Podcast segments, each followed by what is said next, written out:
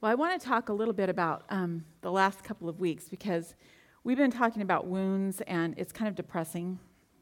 So, don't you agree? so, why are we doing this? Well, one of the things is is that we cannot move forward in life and there's a lot of young people in here which i'm so excited about because this is actually awesome i wish i knew half this stuff when i was like 18 to 25 than a lot of the things that I'm learning now because it would have made my life a lot easier if I could have gotten rid of all this baggage a lot earlier on. So, uh, for those of you that are on the younger side of things, yippee ding dong, because you are going to be way ahead, way, way, way ahead of some of the rest of us. Now, some of the rest of us, it's interesting because we will discover that we're still carrying a lot of this stuff around, even at different stages of our life. And so, this is an opportunity for us to look at these things. And I um, went on a trip. I got to meet my daughter. She went on a music tour uh, several years back through Europe. And I was going to meet her in London, and I had never been to Europe, and I was so excited. It was the longest trip I'd ever taken, so it was for a couple of weeks. And um, I'm not tiny, so my clothes are a little bigger than my daughter's clothes. And so when I go to pack, I need a bigger suitcase. And I didn't know what to expect over in London, in Europe, things. So I wanted to make sure I had everything with me. And I was going to bring my suitcase, but I was trying not to throw up, so I forgot to, to bring it tonight. But it's literally about this big. And it's about that wide. It's one of those ones when you put the little one into the medium one and the medium one into the big one, and then that it's the biggest one. So that's the suitcase that I took with me. And I was so excited because I got everything in one suitcase. Now, that was before they started trimming down the sizes that you can bring. And um, I get over there and I find the train on my own by myself, which was a big you know thing to start with but i get to the train and i have to it's hysterical over there because on the trains it says mind the gap every time the door opens oh you guys are going to have to help me out tonight oh man, I'm gonna die up here. Mind the gap. And then and then the doors open and then you have to watch this little gap and then you climb over it. And then every time you go to get out of it, it says it again, mind the gap. And so by the time we were done there, we had all this fun. They even have t-shirts that say mind the gap. So well, when you have like a suitcase that weighed, I don't even know how much it weighed and you had to mind the gap. It was a little difficult. And so here I am trying to get this over. First time on one of those bullet trains, and I'm trying to get this huge suitcase over the gap into the train before the train doors close, and people are all just standing there. but they're not looking at me, they're looking at the suitcase. And this began this whole journey of everybody not looking at me, but looking at my suitcase everywhere I went. Because over there, they were like, What is this crazy? This is the biggest suitcase they'd ever seen in their lives. and so I get on the train, and then there's no place to even slide this thing. So I'm like standing up on the bullet train, leaning, you know, onto this big giant suitcase, pretending like everything is totally cool. It's all good. And I don't look at all like an American. And so, you know, we're driving, you know, the train goes, I get off, and then I go to go to my I get to go to my hotel and I start going around. Well, there's two hotels, the same name, two holiday inns in the same area. Guess what? I went to the wrong one first. And then I had to walk. They were having a heat wave in London at the time, and I had to keep going with this big giant suitcase and my carry on and my purse, and I was hot and I was lost. So I'm going around the block.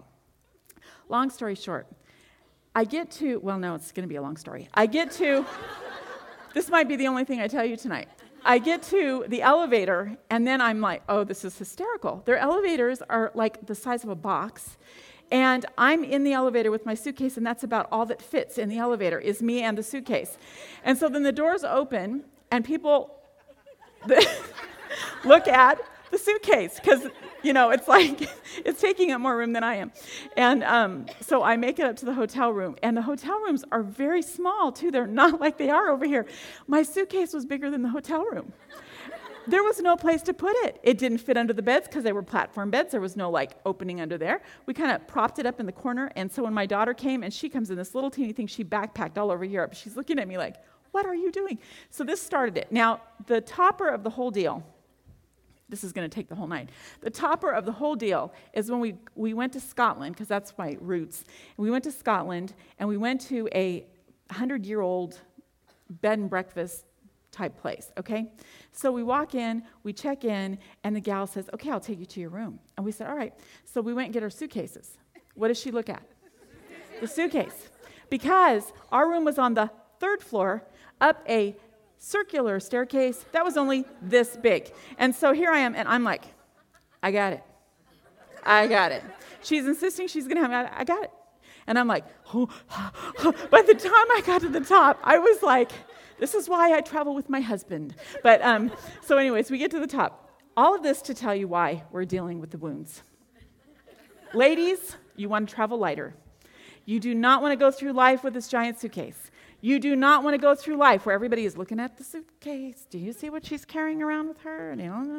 You know, it oozes out of us. We have ways of, of, of our baggage finds a way to be visible, and it finds a way to show up, and it finds a way to get really heavy after time. And so that's why we've been looking at some of these wounds. And the ultimate answer for every single one of them is God, it's Jesus.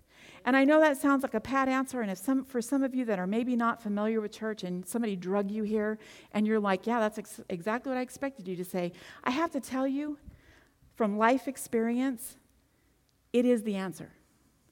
There is nothing else that has ever taken care of a thing in my life besides Jesus Christ.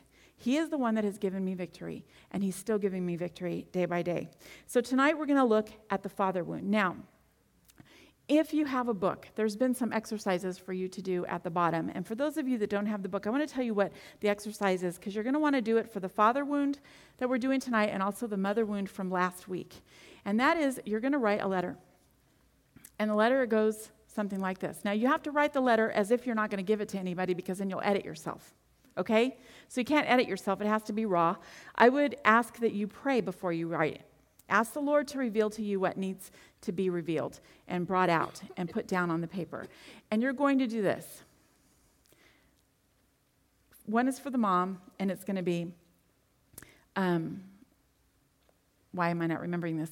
I, this is what I got that I did not want, and you're going to write it. And this is what I wanted that I did not get. Okay? This is what I got that I did not want, and this is what I wanted that I did not get from mom and from dad. Okay? So that's just for those of you that aren't did not see it or those of you that jumped over it and decided you thought you were going to escape. I am bringing it up tonight so that you don't. I've had a couple of you share with me that it's been a little difficult. I've had a couple of you share with me that it's been painful to face some of this stuff and to write some of this stuff. Some of you have written the letters. Some of you have done the work and you've come up and you've shared with me how much you hated it and then how much freer you felt after you did it. And so I want you to entrust this. Now, you may want to burn the letter when you're done, and you may not want to ever let anybody see it. But it's an amazing thing how stuff can come when it once it's out and on to paper and it's out of us. It seems to um, be something that we can let go of a little easier. Okay, so what's the definition of father wound? An ongoing emotional, relational, or spiritual deficit ordinarily met in a healthy relationship with dad that must now be overcome by other means. We all have deficits. We all have wounds. There is not a person that can be parented in life, I don't believe, that can't that will not come out of it with some kind of a wound one way or the other. So this applies to every single person in this room. However, some of those wounds are more difficult than others in different ones of our lives. But we all have things that we have to overcome, and we've all had deficits of some sort or another. So we're all normal. Isn't that wonderful? Dysfunctional people are normal. Isn't that a beautiful thing? All right. Hallelujah. I'm off for that one. Okay. Well, let's look at what happens with um, the deficit of a father in life. There's a, a, review that was done from the Department of Health and Human Services, and this was back in 99, so it's, the statistics are even um, more severe than they were back then. It says more than a quarter of American children, nearly 17 million, do not live with their fathers.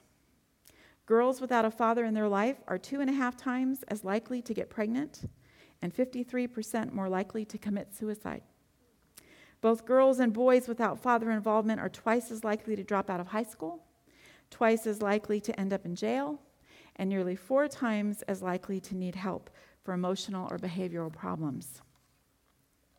In our adult years, as women, we can find ourselves still craving daddy's affection still craving a father's love.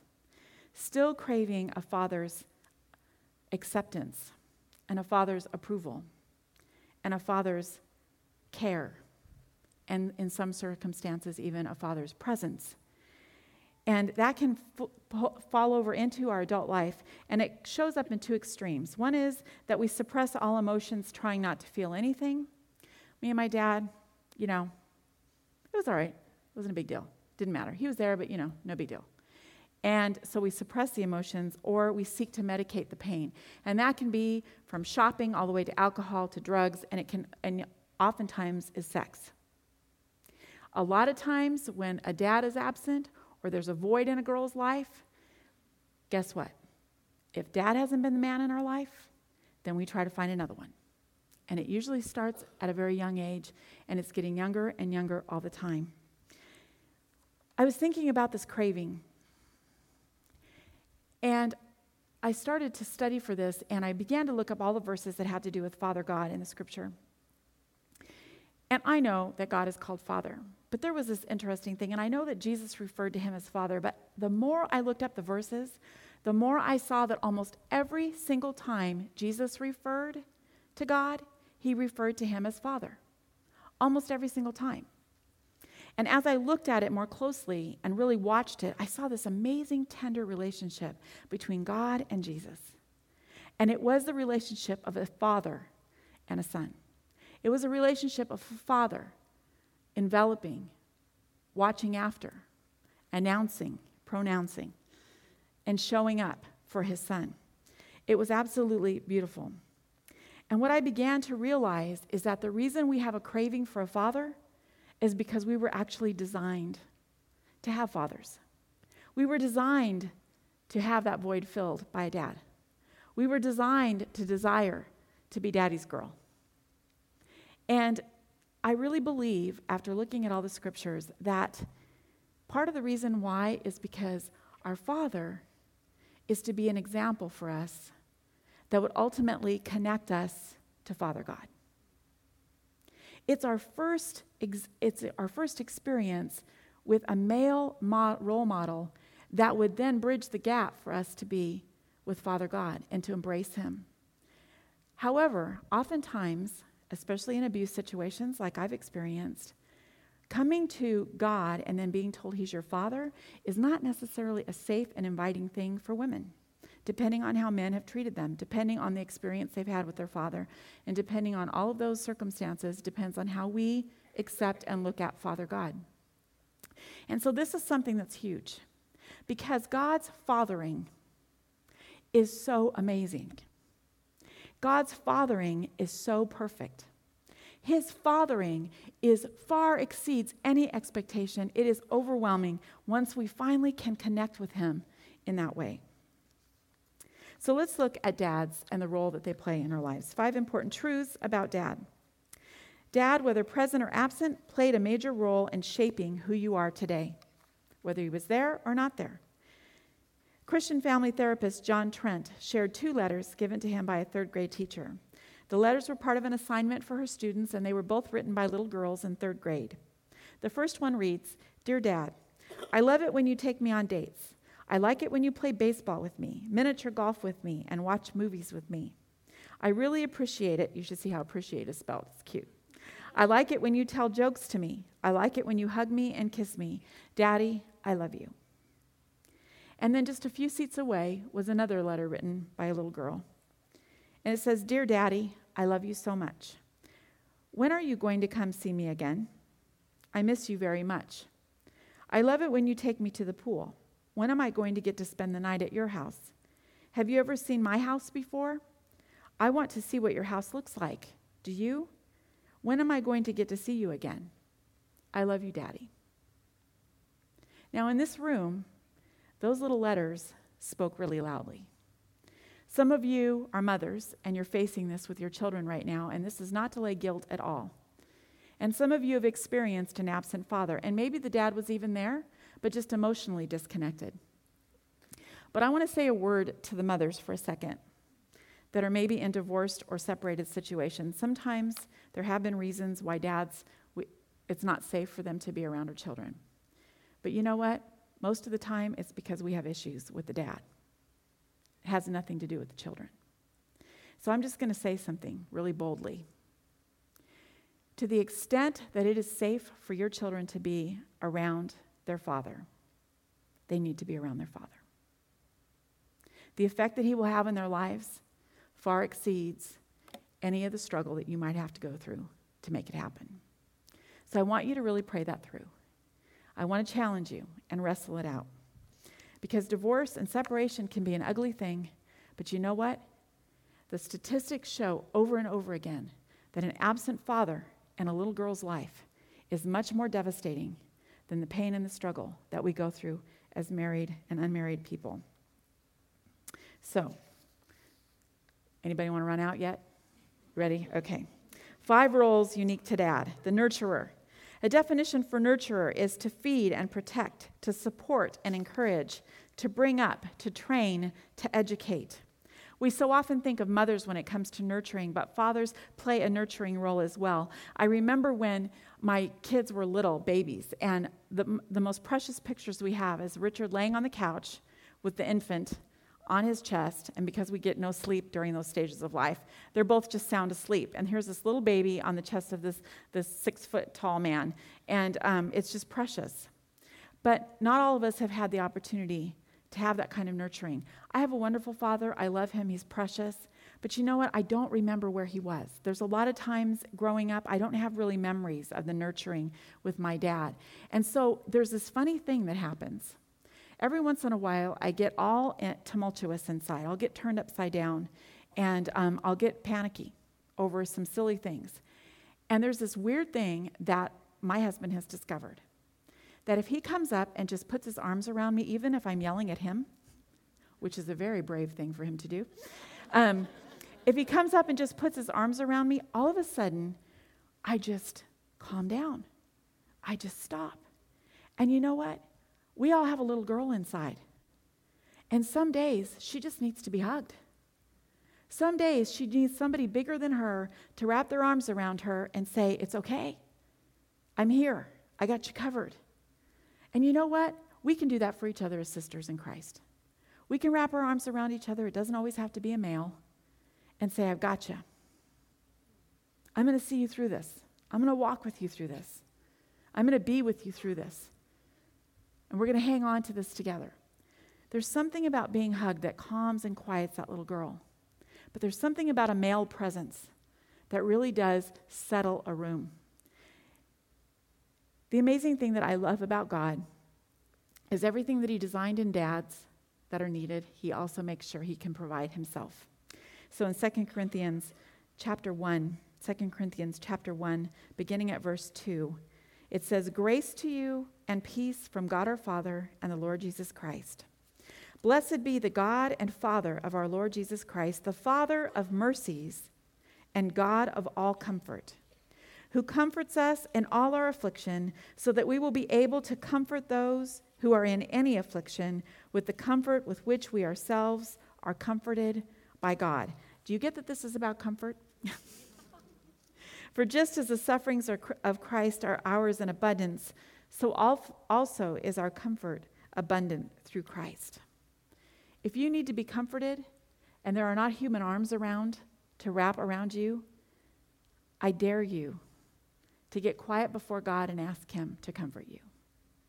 To ask Him to wrap His arms around you, to ask Him to father you, and to give you that settling that you need in your spirit. And I think you will meet Him in a new way. The other role that dads play, just naturally, is the role of lawgiver. There was a time in our lives when I realized that I was really dominant in my daughter's lives. My husband, with the police officer role, ended up working odd hours and long hours and all of those things, and I ran pretty much everything at home. But what I started noticing is that when he was there, I was still making all the decisions and I was still disciplining the children and I was still calling all the shots and I was still. And one day God really got a hold of me. And it was a horrible day because he was asking me to give up my control. And he was asking me to let my husband be a man. And he was asking me to let my husband be the dad and to be the one that I deferred my children to when he was home to make decisions, to discipline, to correct, to put down some boundaries, to be that strong influence in their life. And at junior high, I is when I got a hold of this and I started really deferring the kids over. Man, it was hard on all of us. It threw the whole household upside down. There was a lot of screaming for a while. Nobody knew who was doing what. Nobody knew who was wearing the pants. I'm speaking to you, ladies of God. Okay? And so, see, I'm going to get you all tonight, one way or another. And so, what happens is we had, we had this thing that had to completely change in our home because it was out of balance in the first place. And so, even now, my daughter called. She wanted to borrow my car the other, the other day to go away for the weekend. And I said, You know what? Call your dad and see what he says. She's 21 years old. I can make the decision. But you know what? I'm off the hook. Go call dad. See, I've discovered it's an amazing thing to do this. It's wonderful. It's a unique role to fathers. And the role is effective, however, when it is balanced with love and nurture. If a, if a male role model, because they carry such strong presence in the first place, if they are out of balance and there's not love and nurture that balances it, then it does come across and can be abusive and can be too strong in a home. But we're talking about the healthy way of being.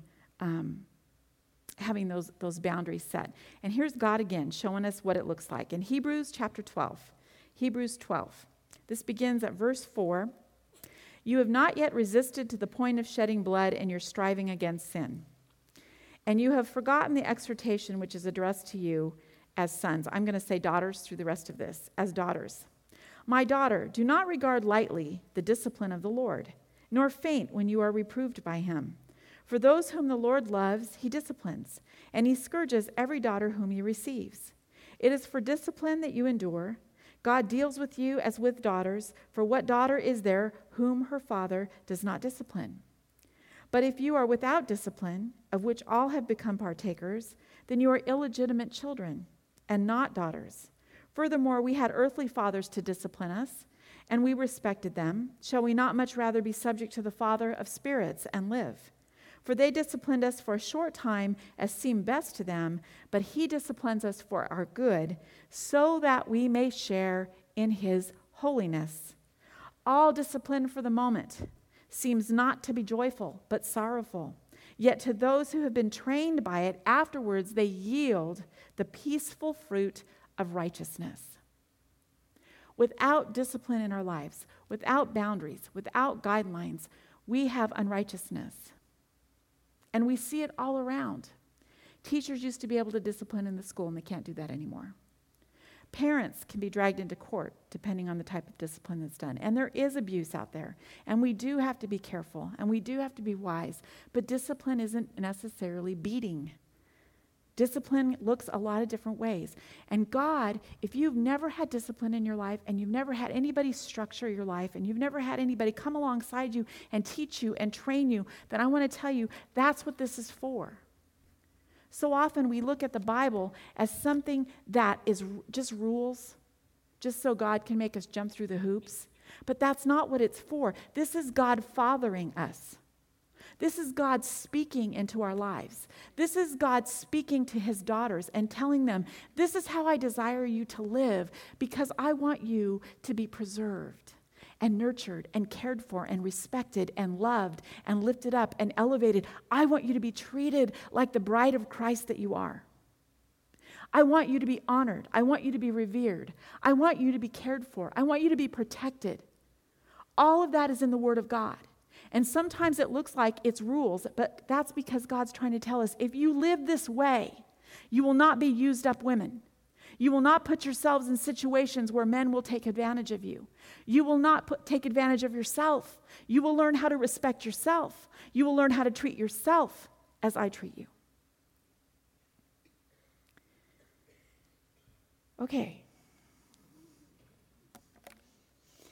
Dad is able to provide structure with clear rules that are enforced with fairness and respect. God's heart, His words, His ways, His structure, His guidance are in the Word of God. The other role that a dad plays is the warrior protector role. On and off through the years, there's a scare every once in a while of giant asteroids coming to hit the planet Earth. There used to be, like back in the 60s, they'd even have these wild movies, along with the, the giant spider movies and the giant ant movies. I don't know what that era was all about. Sci fi. So every once in a while, there's this scare that there's like this giant asteroid. There's this amazing thing about Jupiter. I am not a science person, so I'm probably going to get part of this wrong, so please do not correct me. I'm going to tell you the best I can, okay?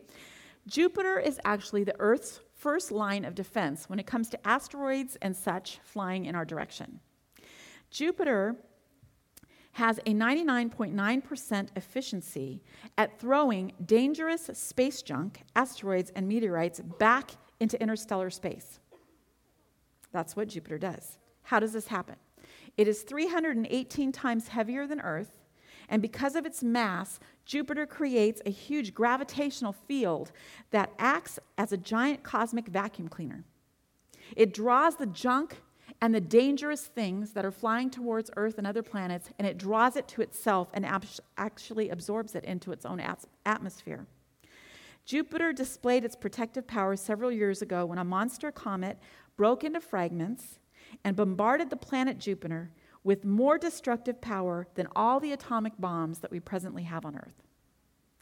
Not all the space particles get deflected by Jupiter, but living in Jupiter's gravitational shadow and in its field minimizes the destructive forces that enter the Earth's atmosphere. Now, listen to this. Considering, considering Jupiter's protective role that it plays over certain planets, ours included, the ancient Romans unknowingly named it Jupiter, and Jupiter means sky father.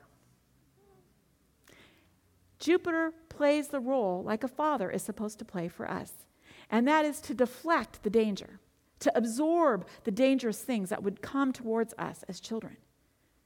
Jupiter takes all of the things that start flying towards other planets, and because of its gravitational pull, its strength, its might, its mighty power, its, it's just its um, capacity that's so much bigger than we are, is able to take that in.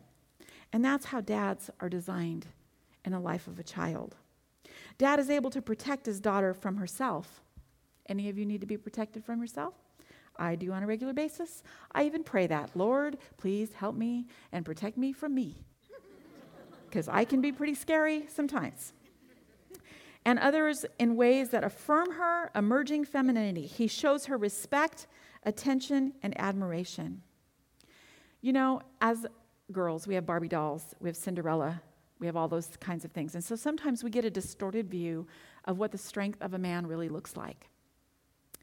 And we have these pictures, you know, and depending on what whoever the movie star is at the time, that's who we think a strong man represents, whoever the guy is. For me, it was Brad Pitt for a while. So I don't know who your person is, okay? Don't act like you don't know what I'm talking about. All right? But I found this poem that is about the strength of a man, and I really loved it. The author is unknown, but I'm going to read it to you. The strength of a man isn't seen in the width of his shoulders, it's seen in the width of his arms that circle those that he loves. The strength of a man isn't in the deep tone of his voice, it is in the gentle words that he whispers. The strength of a man isn't how many buddies he has, it's how good a buddy he is with his children. The strength of a man isn't in how respected he is at work, it's in the respect that he has earned at home. The strength of a man isn't in how hard he hits, it's how tender he touches. The strength of a man isn't the weight he can lift, it's in the burdens that he can carry. The strength of a man isn't in what he puts on the table, it's in the effort he puts forth when you are unable. God the Father put forth quite an effort when we were unable to father us. And He provided Jesus Christ to be the one that carries the burdens for us, to be the one that could step in when we were unable. The other role is the role of a buffer, the buffer role. Men just see things differently, and it irritates the heck out of us. But the reality of it is, is most of the time we really need a little bit different perspective and viewpoint, especially when we get a little bit worked up. Now, none of you get worked up, do you? Okay, good. I didn't think so. Here is a funny little thing. This just gives you a perspective, all right? Here's a husband who's consoling his wife at their daughter's wedding. And he says this Honey, don't think of it as losing a daughter. Sweetheart, think of it as gaining a bathroom. Now, that's the way men think, isn't it? And you could just punch them for that. But that's the way they think. But you know what? All of a sudden, if you were a crying mother, you would stop. You'd go, What? But all of a sudden, it would change everything and it would make us look at something just a little differently. Pastor Chuck has been talking about a book, In a Pit with a Lion on a Snowy Day, and I've been reading it by Mark Batterson. It's an amazing book, and I encourage you to pick it up. And the other day, I read a section that really, really got a hold of me. Not that it has anything to do with me, you understand, but it really got a hold of me. So I'd like to share it with you because it's all about you and not about me. Okay, here it is. There are lots of different explanations for every experience. And while you can't control your experiences, you can control your explanations. And the truth is, your explanations are more important than your experiences. In the words of Dr. Seligman, your way of explaining events to yourself determines how helpless you become or how energized when you encounter everyday setbacks and challenges. How we explain a situation has everything to do with how we react and how we respond. And oftentimes, a male viewpoint will change the way we see things just simply because they see things very differently. Richard and I had a thing this weekend where I got myself all worked up in a tizzy over nothing, and I told him what I was, I, what I was thinking because I remembered reading this the other day, so I was going to give it a try. And he looked at me and goes, That is silly. I can't believe you're even thinking that way. And I'm looking at him going, This is not silly. And so we were going back and forth for a minute, but the reality was is he's looking at me going, he saw it completely different than I did. And once he put his bent on it, his perspective, I really was able to see things differently. There is another place that we can go that gives us a different perspective. Again, I know I'm a Bible basher. The Word of God gives us a different perspective.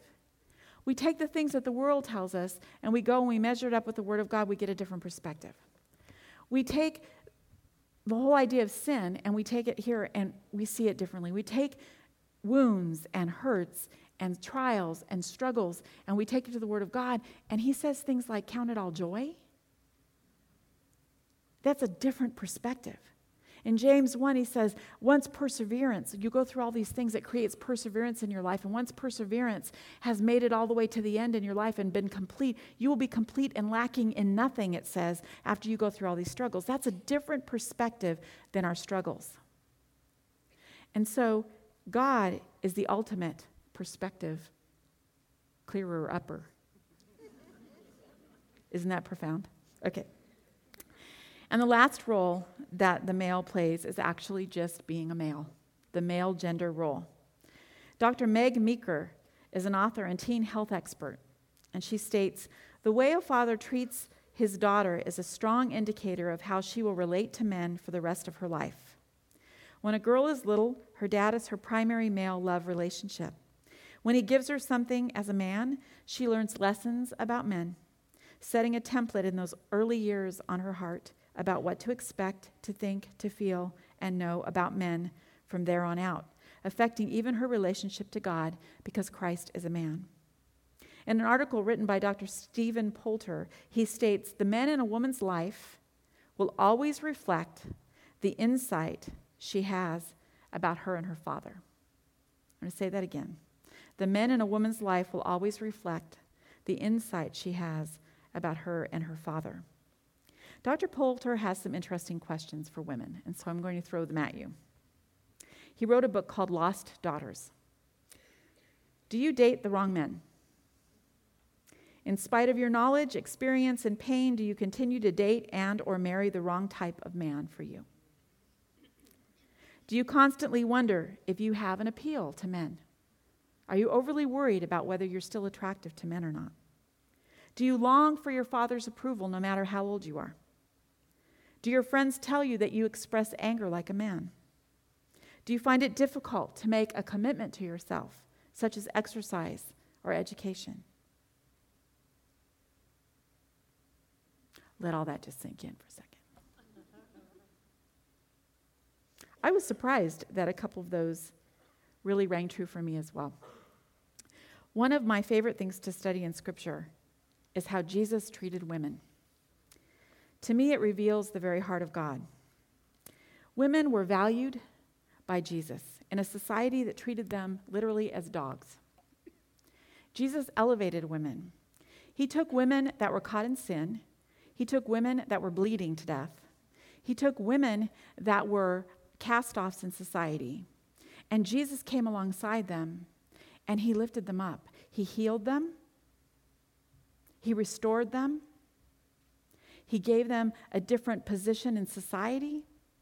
And many women were the ones that ended up going and telling others about Jesus.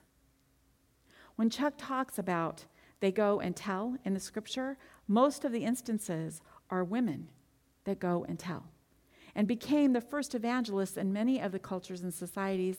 Even Lydia was the first evangelist in Europe when Paul came because they were praying and seeking for God. And Paul comes, and she ends up being the first person in Europe to share the gospel with others after Paul got there. Women played an important role in the history of Christianity.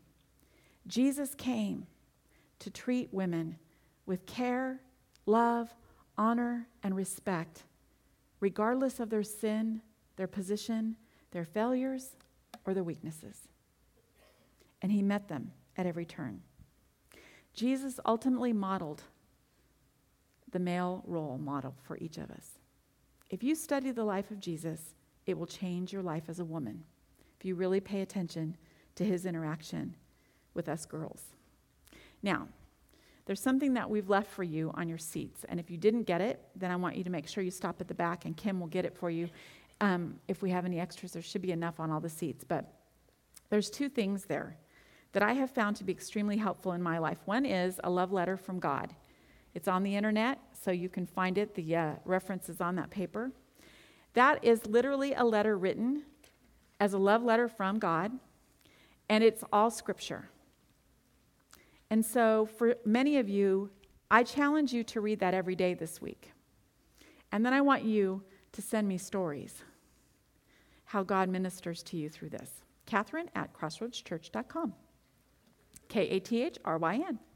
I want to hear how God uses this love letter, which is just scripture, written in a letter form to you, and how it'll minister to your heart. The other one is by Neil Anderson, and it's a list of who I am in Christ. And most of us have an identity crisis as women in this society. We have the identity that we carry around mostly is that we need to be sexual, that we need to be enticing, that we need to be hot. Oh, I was really excited about this. Let me tell you this story. I'm hot. Did you know that? Amy, my daughter Amy, is a volleyball coach, comes to me and says, Okay, now the girls that are coming here know that I'm your daughter. And one of them says, Your mom's hot. She's got cool hair. Well, I just got it redone, I have more colors than I did last week. so I just want you to know I'm hot, okay? So, but that's what we think it's all about. It's about sexuality. It's about, and if you're the one that went to Amy, I'm so sorry. But, um, but that's what we think it is, and that's our identity crisis. And so we need to get a new identity, and it's in Christ Jesus. And so that list is who we are in Christ. And there was a season in my life many years ago that I stuck that on my mirror, and every day when I brushed my teeth, I prayed over that list. Because I didn't, and the first time I did, I couldn't say some of them. Some of them I cried when I got to them because I didn't believe them about myself. So I challenge you to read those through, to pray them through.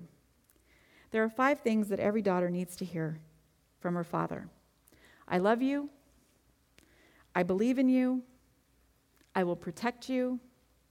I will guide you. And you are beautiful. For many of us, we haven't heard those. But I want to tell you something God loves you. John 3:16. For God so loved the world that he gave his one and only son that whoever would believe in him would not perish but have everlasting life. His motivation for sending Jesus was love. He believes in you. He's given you free choice. He's hoping you'll accept him. He's hoping you will choose him. He's hoping you will respond to him.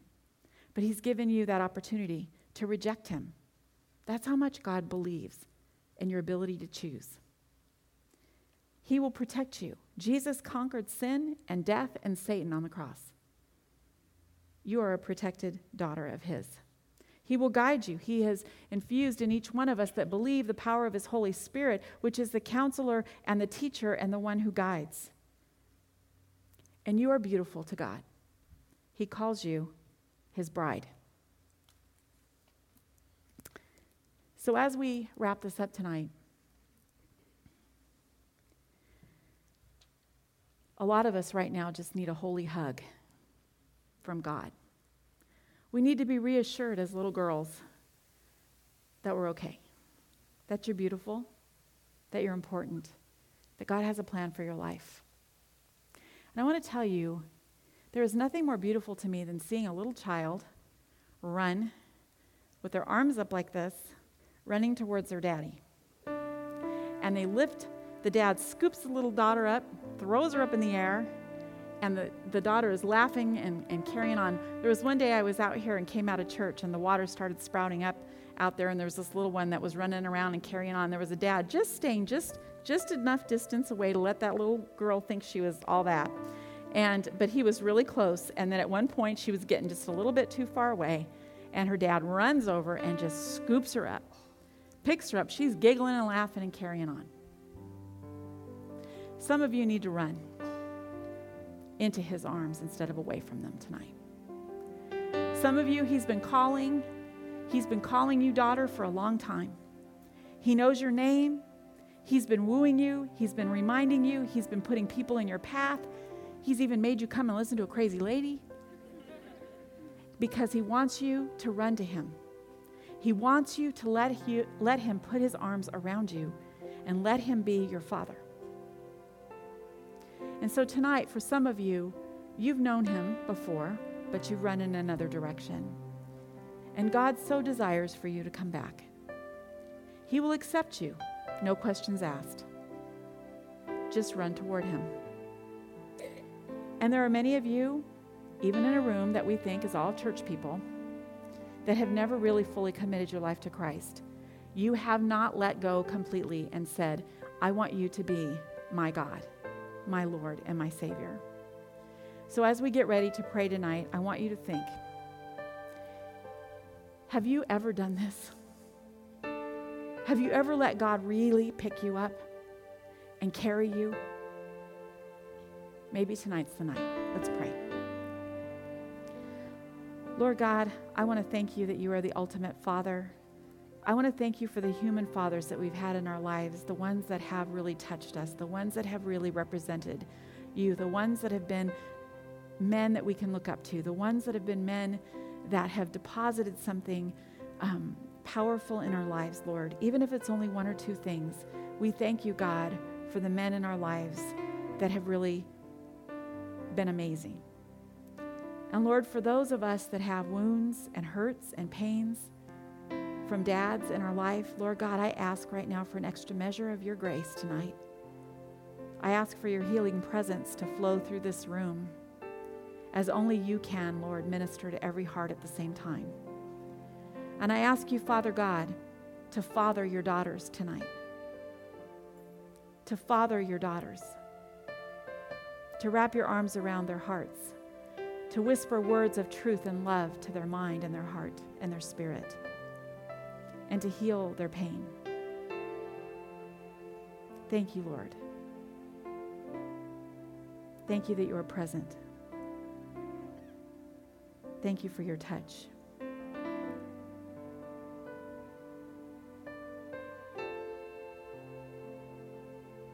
Praise you, Jesus.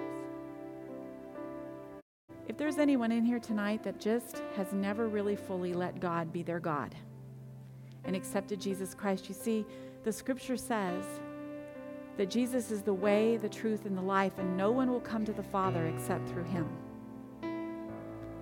And so if you need to be fathered, you need Jesus because he's the doorway to God. So if there's anyone here tonight that God is tugging on your heart and you need to recommit your life to Christ, or you need to accept Him for the first time. Either way, would you raise your hand and let me know that you're going to pray this prayer with me? Anyone? Praise God for you, honey. Praise God for you. Any others? Just raise your hand and look at me so I can see you. Praise God for you, honey.